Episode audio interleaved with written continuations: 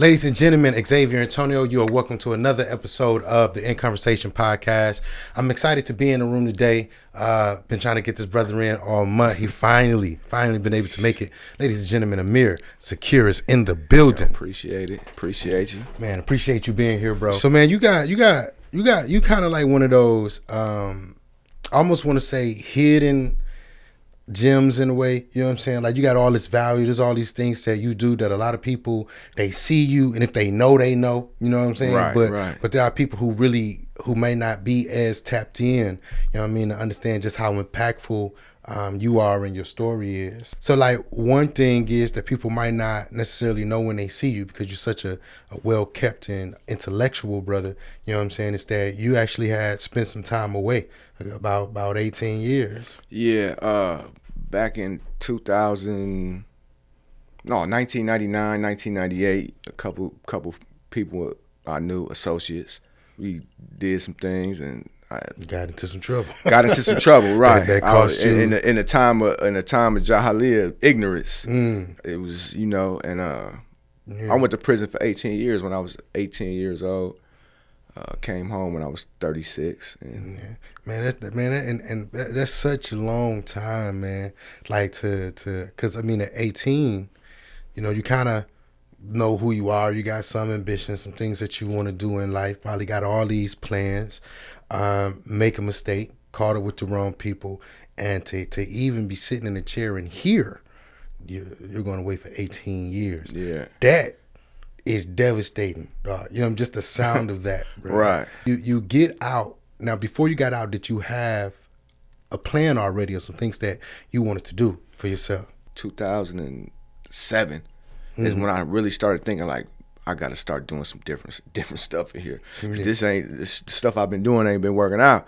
So I'm a troublemaker, bro. Like, bro, a troublemaker. See, that's the total opposite of what when you was like, oh, you probably got into. No, I was the one that was getting people into this stuff. I was the, you know, the knucklehead, the hardhead, the one who was really trying to fit in. It wasn't the wrong crowd, because you got choices in that stuff. I could have went another, and you know, but I chose to, you know, kick it and do this and and be involved in this stuff. So. It was like, at a certain point, it's like, damn, it ain't working. I mean, I'm tired of this. Yeah. So in 2007, I gave myself a 5-year plan for when I got released, and it's crazy. This plan was plotted out in 2007. If you go back and look at some of my old posts, you can see I had to hashtag 5-year plan. 5-year plan. This went back to 2016 when I came home. Like, every time I posted, I post 5-year plan, 5-year plan, 5-year plan. So yeah, I went in I came home with a goal, bro. Like really with a goal and a focus. Yeah. So those who don't know, he's a barber, and not only that, he's a homeowner, and he's always involved in community organizing, in some type of way, whether it's giving free cuts at the block party. Him and a couple of guys put together their own annual event, you know what I'm saying? So we're going to talk about that in just a second. Yeah. But this is definitely a brother with ambition and dreams, and is just looking for multiple ways to just get back to the community.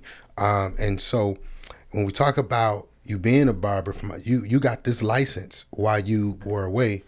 You get out, you start barbering with, you know what I'm saying, at a shop somewhere, and on your 5-year plan, was owning a barbershop a part of that 5-year plan? Yeah, I'm owning my own. Yeah, so here you are now, like, owning your own barbershop. You know what I mean? So what would you say to people who feel like, not even necessarily people who go to jail and get out, but just anybody who feels like the where they are is where they're always going to be?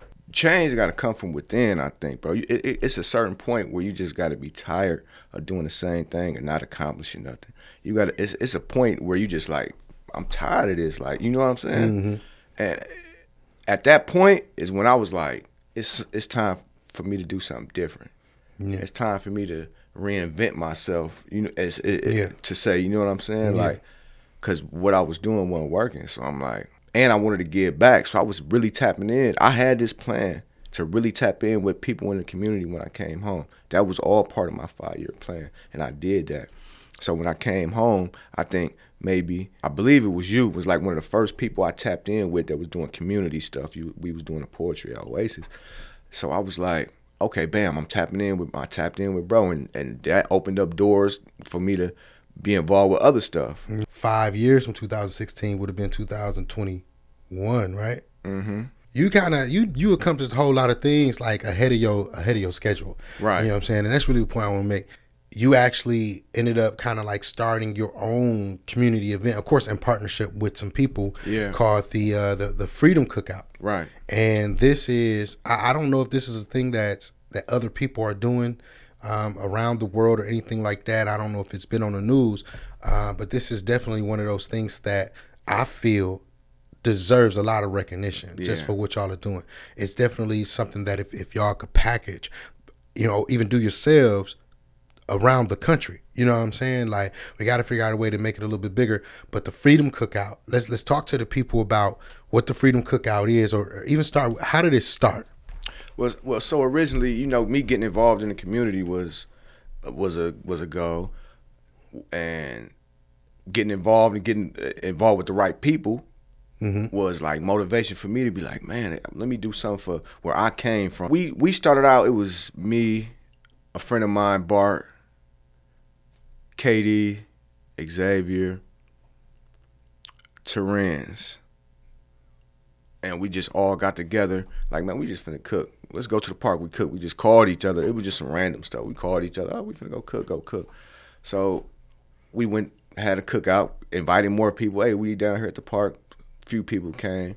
Now, all of these guys that you start with, like, they all of them had did some time? Yeah, all of us are formerly incarcerated, but we pretty much formed a kinship through that trauma. That's what I call it. We bond through trauma. We bonded through trauma.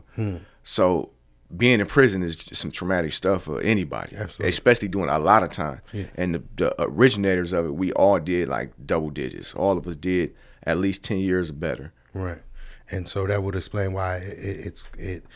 So y'all start at that time that y'all have a name for it. Y'all just like, we just getting together. We just finna have a cookout and we finna invite some other people to come partake. Yeah, it wasn't nothing like a plan. Okay, we're gonna call it this. It wasn't none of that. It was just, hey Tone, let's go. We finna go cook at the park, bro. Come on.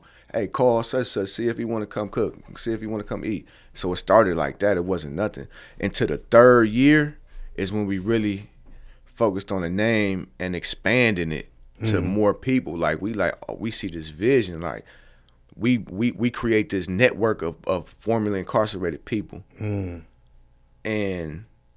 it's motivation for other formerly incarcerated people. Because some of us are successful. Like a lot of us own businesses. Right. A lot of us own multiple homes. A lot of us wrote books, authors. It's a lot of us that's crazy, doing great stuff out here. Yeah. So we like, we can make this like a place where guys can come that was locked up to get some information, to get some resources, because all of us got resources. Right. So we like, man, let's make this an event. We can do this every year. So let's talk about food. There's gonna be some barbecue happening. Barbecue. And so I got a question. Is it going to be like options for people who may be vegetarian or pescatarian? We got a griller that's cooking just for the non-meat eaters. We got a griller that's cooking for the meat eaters. That just sounds funny, the non-meat eaters. Yeah, we got people that's so the vegetarians, the pescatarians, right, and all the other terrorists. For the savages that eat meat, and the one and the brothers that don't eat meat. Right. I call them savages. No. Yeah. Well, I'm a savage, man. Savage. You know what I'm saying? So there's gonna be some great food and some great options, and so then resources, mental health resources, obviously. Housing resources, so mental health, housing resource, educational resources. Yes, sir. The Fatherhood Initiative is gonna be there. Oh, that's what's up. That's major. That's big. WCS is one of the sponsors. The Fatherhood Initiative. We got multiple sponsors this year. It's crazy. Just starting out, just thinking like, man, we just getting together to cook or whatever, celebrate us. You know what I'm saying? What we've been through, and then you do it again. The second year is like, oh, we just doing it again because we did it last year. And it's like, oh, no, this is a thing. This is a thing. And not only is it a thing, but now we getting sponsors and all these other people paying attention to it. It's getting bigger and it's getting bigger. That's what's up. Would you start starting your business at the barbershop? From my understanding, you initially were just invited to be an owner, but because of whatever reasons, you took more of a manager role. Yeah. And, you know, you manage it. You're basically running it. You know what I'm saying? You just don't have the actual owner title just yet. Right. But then something tragic happened. And you want to talk about that real quick? Yeah. Well, a friend of mine, Alan Grant, he was one of the Milwaukee Flyers. He was one of the originators of the Milwaukee Flyers. Yeah, a.k.a. Wood. Shout out to Wood and his family. Yeah, Wood do it all. Yeah, shout out to the family. Rest up, Wood. Long live to go. Yeah. And so he passed in 2021, you know, shortly after, maybe a year after the shop was open. And violence in Milwaukee, man, you know, it's just the violence in Milwaukee. Yeah. And that's the type of stuff that I be trying to avoid. Right. And it was so close to home, you know what I'm saying? And I was just like devastated. I was like, damn.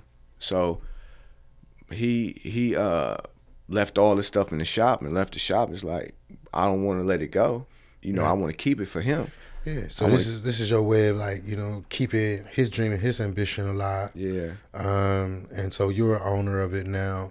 And not just keeping his dream and his ambition alive, but as you stated, like, even from the beginning, he kept hollering at you about, man, you need to come be an owner with me or whatever.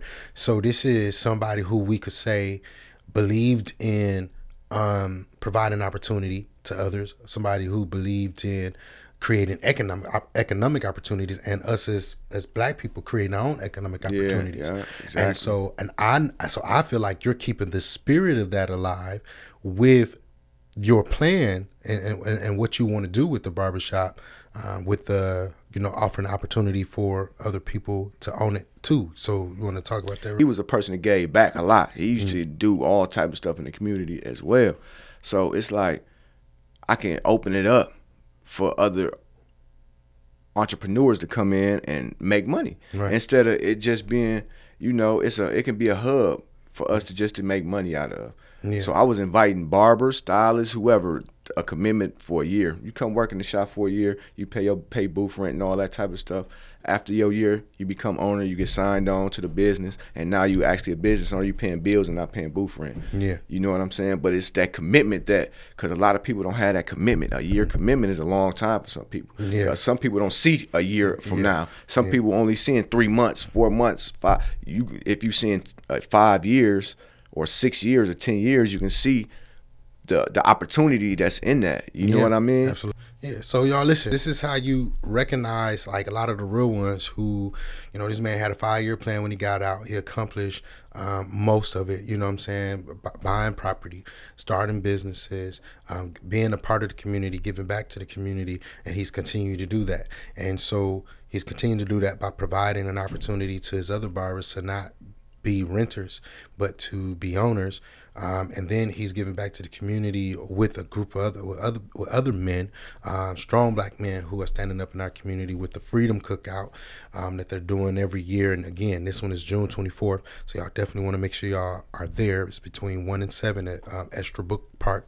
And then also, you know, this guy supports other people, events, Black parties, festivals, all of that, where he does free haircuts and so on and so on. So if you have never had the opportunity to have a dialogue with Mr. Amir or seen him or whatever, get used to seeing him, because this is one of the brothers that we want to make sure we keep on y'all timeline, because he's tapped into a lot of positive things, you know what I'm saying, in the community. And we'll never not need to see that, you know what I'm saying, sure, in our community, each one.